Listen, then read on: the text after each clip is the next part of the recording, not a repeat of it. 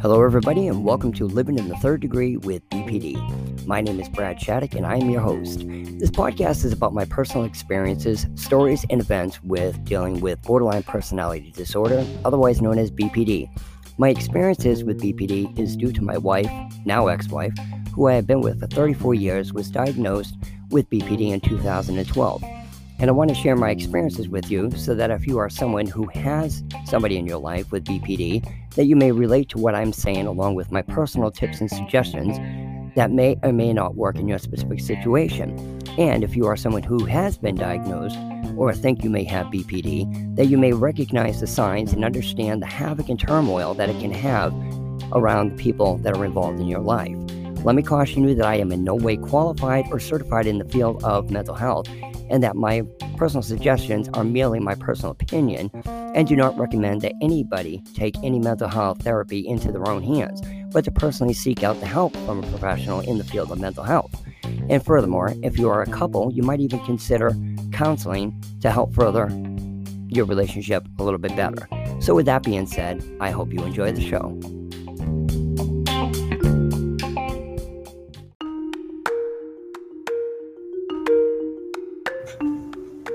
Hello, everybody, and thank you again for listening to Living in the Third Degree with BPD. My name is Brad Shattuck, and I'm your host. And today's episode is um, a listener email. He had sent it in to me in regards to one of my previous episodes, actually, the only episode I had done in regards to um, my wife's paranoia, um, her subtype onto her BPD. And um, he's um, related with me 100% on um, my wife's paranoia and delusions and wanted to know if I could do some more episodes on that. So I'd like to read his email to you, and um, hopefully that'll spark some more interest in me doing some more episodes about paranoia and delusions. So, with that being said, um, thank you again for listening, and on with the episode.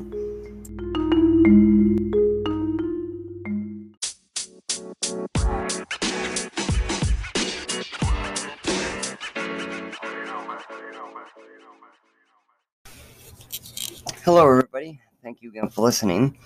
Um, like I said, this email was sent to me from a listener on May 24th, and um, he um, was relating 100% um, to me about one of the episodes I had done about my wife's uh, subtype um, with uh, on her BPD with paranoia and her delusions, and um, it's amazing with the emails I get on people who say, you know, like, wow, um, it sounded like I was, you know, uh, listening to myself talk or I you related with you 100%. And that was one of the premises that I wanted to, you know, connect with people, um, uh, my listeners, so that they could, you know, realize they're not the only person.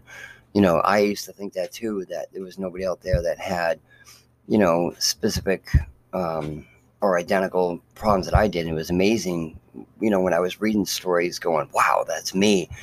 And it just made me feel, you know, a little less alone. So, anyways, here's the email. Uh, again, this is on May 24th. Um, there's no name in here, um, but I would leave that out as well. It says, Hi, Brad. I'm sure you get a lot of email, um, but I finally felt compelled to reach out to you. I've been listening to your podcast for a few months now after seeing it mentioned online a while back. I was super excited to have found it because you were the only person I heard talking about the psychosis. In parentheses, by the way, if you could make some episodes about this more in depth, that'd be great. Like maybe share a list of different delusions your wife has had aside from just the forest noises. Um, and what he's referring to in there was um, the um, um, I don't know if it was in the specific episode I did about the psychosis or if it was mentioned in one of my episodes. Um, but just quickly on that, she had heard noises in the woods and assumed I had somebody out in the woods waiting for me. Um, but anyways, it says my girlfriend would get them as well. I have had at least ten different quote unquote little girlfriends I was hiding from her, but it was not true. She and I ended things about seven months ago after I went on a trip to see my sister.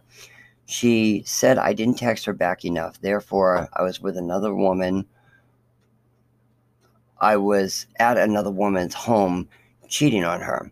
She believed this and got into a relationship with someone else in response. Your most recent podcast episode really touched my heart.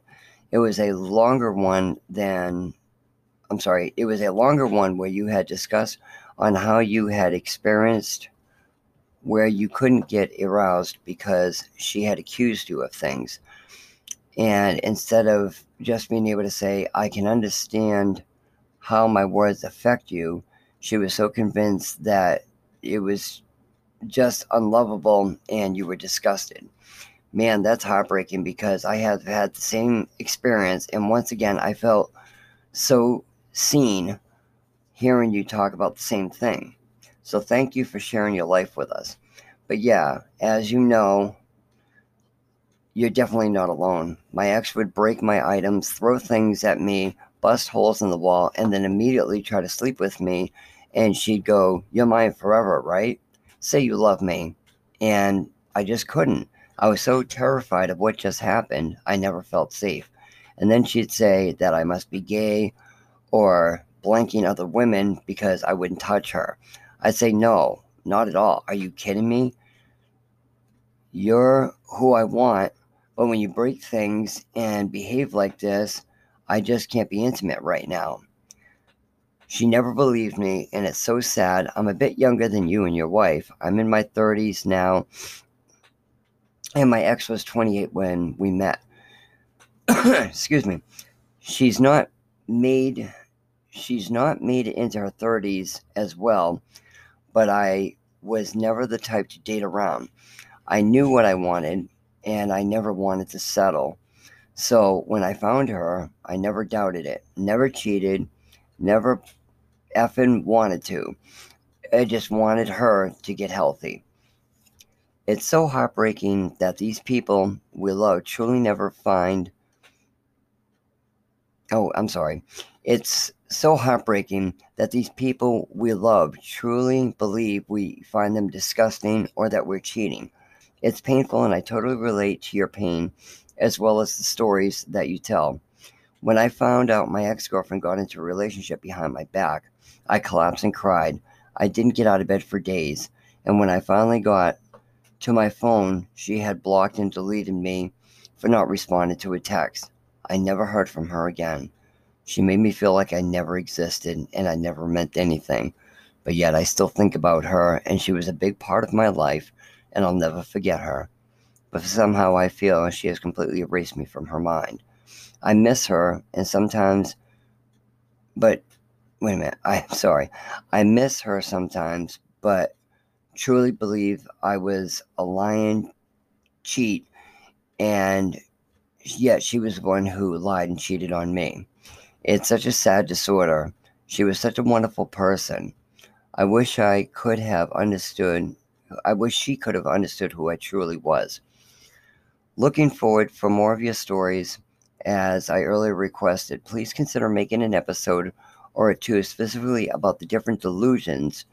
In parentheses, one of the last times I was with my ex, I didn't say good morning to her when I woke up via text, and that triggered her into an episode where she said I was hearing me and in, insisting that I was cheating and being sneaky, even though I had a security camera in the house where she could have looked there to see that I was wasn't home. I had just went for a morning walk to clear my mind. So that's the end of the um, the email, but you know it's amazing how we can all relate.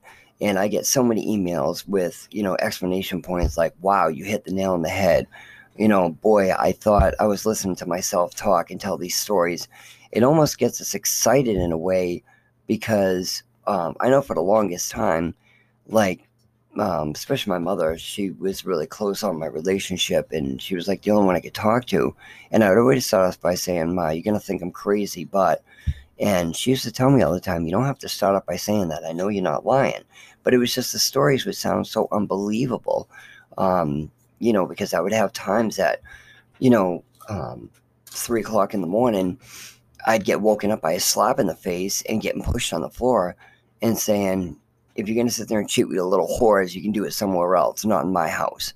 And I'd be like, what are you talking about?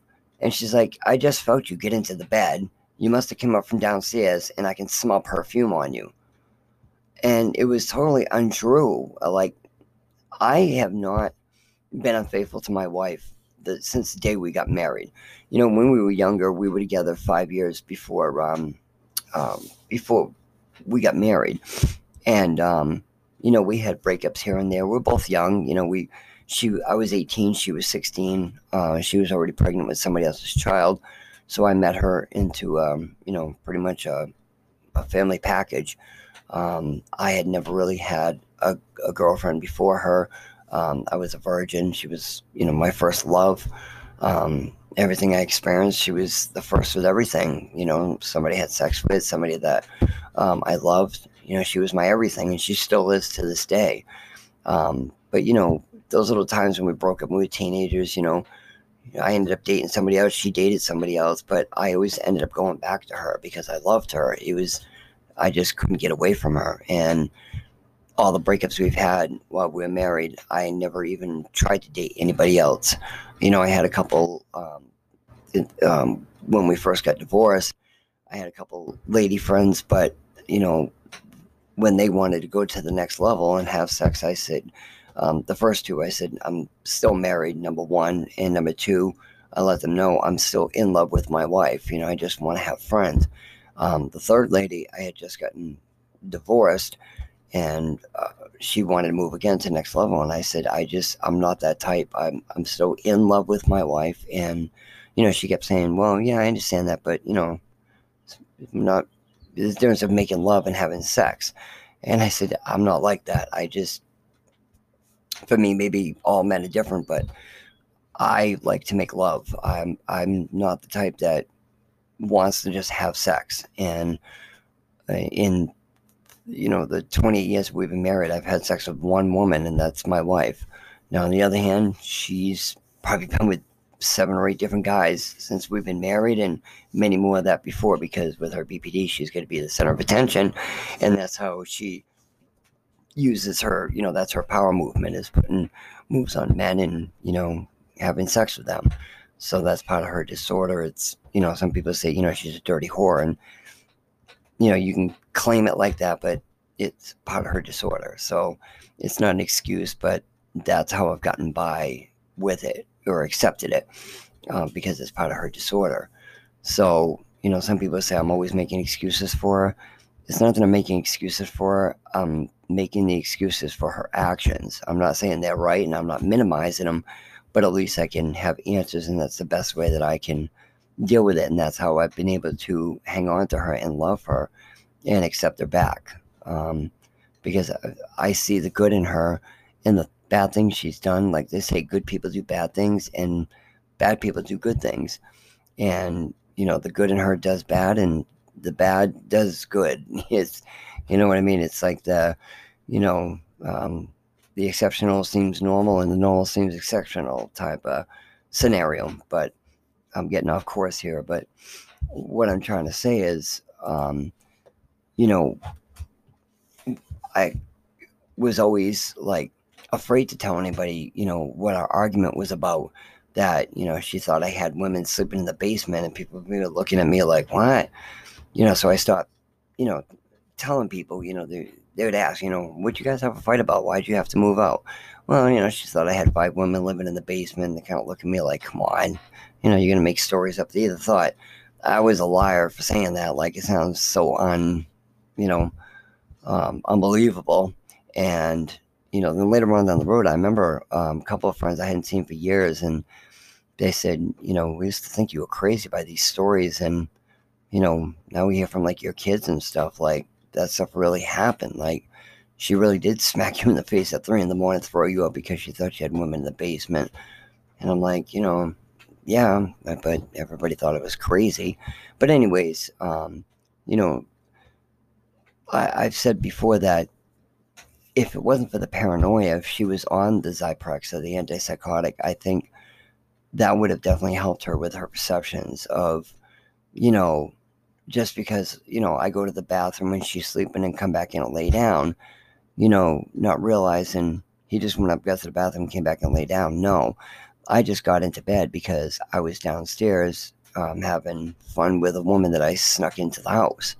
Um, you know, so, you know, even though, like one of my episodes, it says, you know, try to think ration, try to rationalize for them, you know, you can't force somebody else's change of, you know, change the way they think or, you know, but I tried to rationalize and, you know, I would tell my wife, like, no, and I would tell her ahead of time, like, um, here's an example.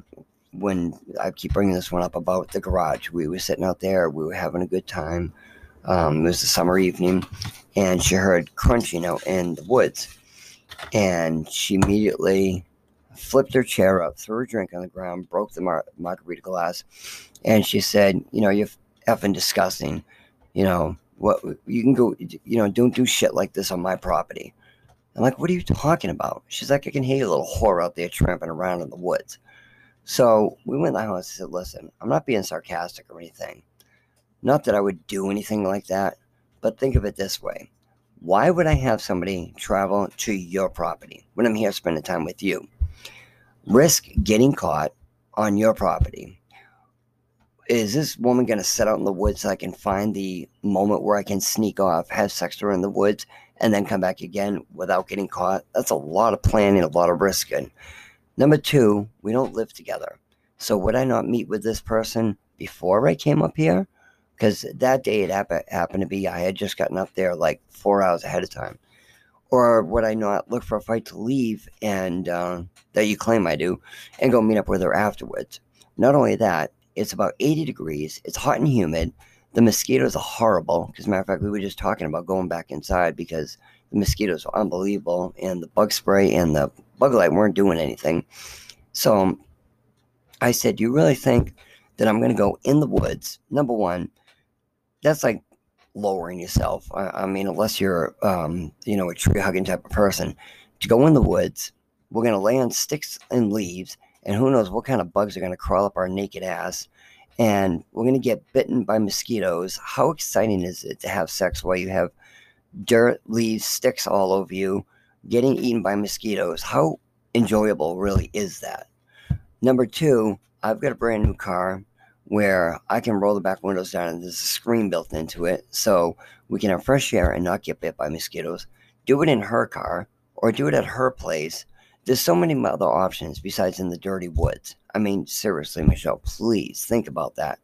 And it didn't get through her right then and there because, you know, when she's on top, she's on top. But one time we were getting along and I said, Can I bring something up with uh, our argument, please? But remember the night, you know, I said we had the argument with the woods. I said, Did you like, you know, that night was special because you know, we had planned on having margaritas and I was going to run um, a bath. And because I told her, I said, you know, tonight if you want, I said, I'll run you a nice hot bath and I'll give you a massage because we were busting our ass all day. And um, um, since the time I got up there was like three or four hours earlier. And, you know, her shoulders are sore. So I said, well, I'll run you a bath and I'll give you a nice body massage tonight. She's like, yeah, that actually sounds good. So, um, I told her, I said, you know, that night got ruined. I was going to draw you a bath, and I said, I was going to throw in a little bit of romance in there and put some candles in there for you. And I said, you know, and I was supposed to give you a body massage, and you know, then I'm sure we probably ended up making love, and that whole night got ruined, and ended up, I ended up having to sleep in the car anyways. But did you see what I was saying about the options? Like, before you say stuff like that, try to think about it. Like, if that was you, if, if you turn the tables, if that was you, would you go out in the woods with anybody, with me or a, a, man that you were in love with, even if it was a movie star, and lay down in the dirty leaves and sticks, not knowing what kind of bugs are going to crawl over you while you're getting eaten by mosquitoes. Would you do that? And I think you know me well enough. I would not do that. Now, if I asked you, Michelle, would you go out in the woods with me and do that? I'm sure you'd be like, no. Well, I wouldn't either. Number one, you know I'm deathly afraid of spiders. I can't see in the dark. Can you try to put all those things together before you think next time? And who actually didn't get into a fight. And I told him, I said, I don't even want an answer. I'm just, this is just something for you to think about because I didn't want it to get into a discussion. And, you know, things about outside didn't get brought up again because I think, you know, she, she doesn't admit that she's wrong. So I think it pondered over her. And ever since then, there was never any issues about things getting brought up about outside. Now, stuff going on in the basement or inside, that's another story. But, you know, I tried pointing out those facts. Um, that's what I suggested in my other episodes um, to like point out, like they always say, when when a police investigation happens, you know, who was their motive, and you know, uh, I don't know if I'm saying that right, but you know what I mean. Like, it, it, there was options. Like, if you're gonna have sex with somebody, look at all the options that you know, could have been if it was going to happen. You know, why in the dark, in the woods on a hot, sticky night?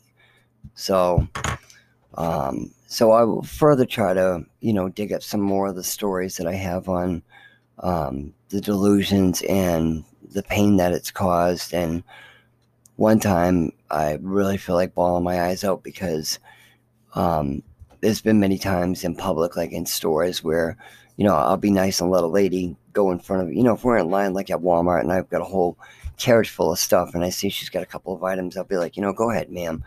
But all of a sudden, the reason I'm letting her go ahead is because all of a sudden we get outside. Well, you had to let your girlfriend go in front of us to be nice to her and this and that. And I to say, yeah, I know. By everybody in the store, my girlfriend just happens to be the one behind us and I want her to go in front of us. She's like, yeah, you wanted to get go in front of us so she can go ahead, get in her car and follow us you know, so it'd be all these little situations in public. And one time um, we were in uh, like a Dollar General store and we came around a corner and a guy bumped into our backs and said, I'm sorry, ma'am. I'm so sorry. I didn't mean to bump. And how did he say it? Um, oh, I, you almost, I almost made you hit your head. Uh, oh, no, that's what it was. When he bumped into her, she almost smashed her face on the side of the thing. And he goes, Did you hit your face on that? And she said no. And he goes, Well, I wouldn't want you to mess up that pretty face of yours. And it didn't bother me, but I know if the tables were turned, it would have been, you know, if I said that to a woman or if she had said that to me. So I took advantage of the moment and I said, Oh, are you effing that guy? Are you having an affair with him?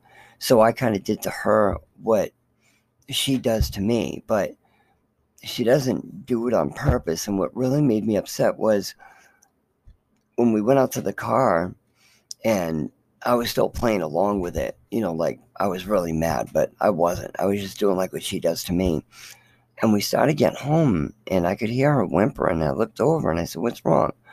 And she's like, How could you think something like that about me? And I said, Well, you do that to me. And she goes, But I don't mean to. And when she said that, it occurred to me she really doesn't mean to do that. And I felt like such an asshole because she really started crying and she's like, I don't mean to act like that. And I apologized to her after and I said, I really didn't mean that. I was just trying to show you how I feel. And she said, But I can't see it like that. Like, I don't understand how you feel, but I understand how you just made me feel. And the way I took it was you making fun of me for something I can't control. And I said, you know what? You're right. You don't understand it. And it is true. She didn't take that as a lesson learned. She just took it as I was making fun of her. And still to this day, it kills me because I shouldn't have done that to her because I wasn't helping at all. And I knew it was wrong. And I carried it on as we were driving. I kept hitting my steering wheel and I kept saying dirty whore and stuff like that. Even on the way home, she's like, it wasn't, I know you were trying to make me learn a lesson, but I don't understand. I'm doing it when I'm doing it. So all I took it is that you were making fun of me. And it killed me. And I hugged her and I apologized and I'm so sorry. I did not mean that, please. And she cried all day. And I still made the mistake once and I said, But do you see how you're crying all day about this? I'll do that too when you attack me. I'll cry all day too. And she said, But I still don't see it like that. All I take it right now is that you were making fun of me. I don't know how to process it that you were teaching me a lesson. She said, Please just don't ever do that to me again. And I could have said, Well, then please don't you do it again. But it would have gotten us nowhere because she already admitted to me she couldn't see that and process it, that it was a lesson learned. She could only see it as I was making fun of her. And she told me, she said, I tried to feel like how you feel and what I go through when I go through those episodes, but I don't do it on purpose. So I don't have that feeling of remorse or you teaching me a lesson. And I told her, I said, I promise, I swear to you, I'll never do that to you again. I really am sorry. And I apologized up and down. I think towards the latter part of the day, I probably cried more about it than she did. And, um, you know, even after that, um, I made one comment once. She accused me of something, and I said, This reminds me of that day you begged me not to tease you, but here you are doing it again. And I quickly stopped myself and I said, You know what? You can carry on with your conversation. I apologize for saying that because you told me that day you couldn't understand that it was a lesson learned. I was only making fun of you. So I shouldn't even have just made that comment. And she absorbed it, paused, and then continued on, you know, with her accusations. But that's how I left it. And that's how bad this disorder is. Because even though I brought up about that day, they still don't see it like that. When they're in that mode, they're right, and that's the way it is. And, um, but it really killed me because that's when I really started learning about her disorder, and I should have known and that's why the more I've learned about BPD, there's so many things that I didn't do. The way I reacted, or the way I took things, processed things, reacted. Um, not that it's, I want to say, not that it's done me any good because she hasn't talked to me in two months, but to me, inside, it makes me cry and hurt less knowing that I didn't throw it in her face and make her sound like she was doing it on purpose. And that's why I always say, learn as much as you can about them and understand them as much as you can and love them as much as you can because they find it so hard to understand themselves and they find it hard sometimes even harder to love themselves. I think a lot of them have an internal hate like you know why do i act this way? And they're confused because my wife said it to me before. She's like i don't know why i act this way and she does say remorse, like, I'm sorry for the way I treat you, and how can you love me? You know, I don't even love myself, or how can you love me? I'm so mean to you. And I said, You know what? When I looked you in the eyes, and under the God is my witness, and when I said for better, for worse, for richer, for poorer, sickness and in health, that sickness didn't mean physical, it also mean mental.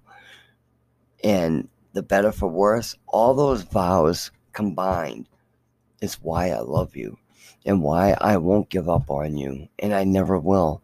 And I remind her all the time you divorced me, I didn't divorce you. And you're gonna have to do a hell of a lot more than what you have to do to get rid of me. And she really will. And it's not like I act like a stalker or something, but I want her to know that no matter what, she can ignore me for two months and say all kinds of things behind my back, say all things to me. But tomorrow, if she needed a thousand dollars to have her electric turned on or needed a place to stay, I'd be right there for her because I consider myself still married to her and she's still my responsibility. And I stood up and I swore that I would protect her and comfort her and support her any way I could, mentally, monetary wise, anything. She's my wife. I married her. I love her. I love her more than the air that I breathe. So that's just the way that is.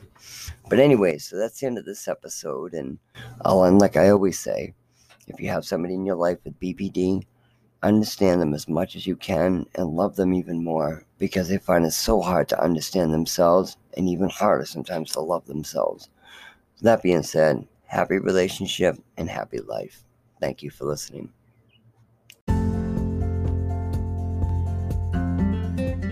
You've been listening to Living in the Third Degree with BPD. I hope you enjoyed the show. And please check out my many other episodes. I hope you get some beneficial suggestions from my experiences. And remember, we're all responsible for our own choices. I'd like to remind you that if you have someone in your life with BPD, try to understand them and love them as much as you can because they find it so hard to be able to understand themselves and love themselves. So, thank you again and have a happy life.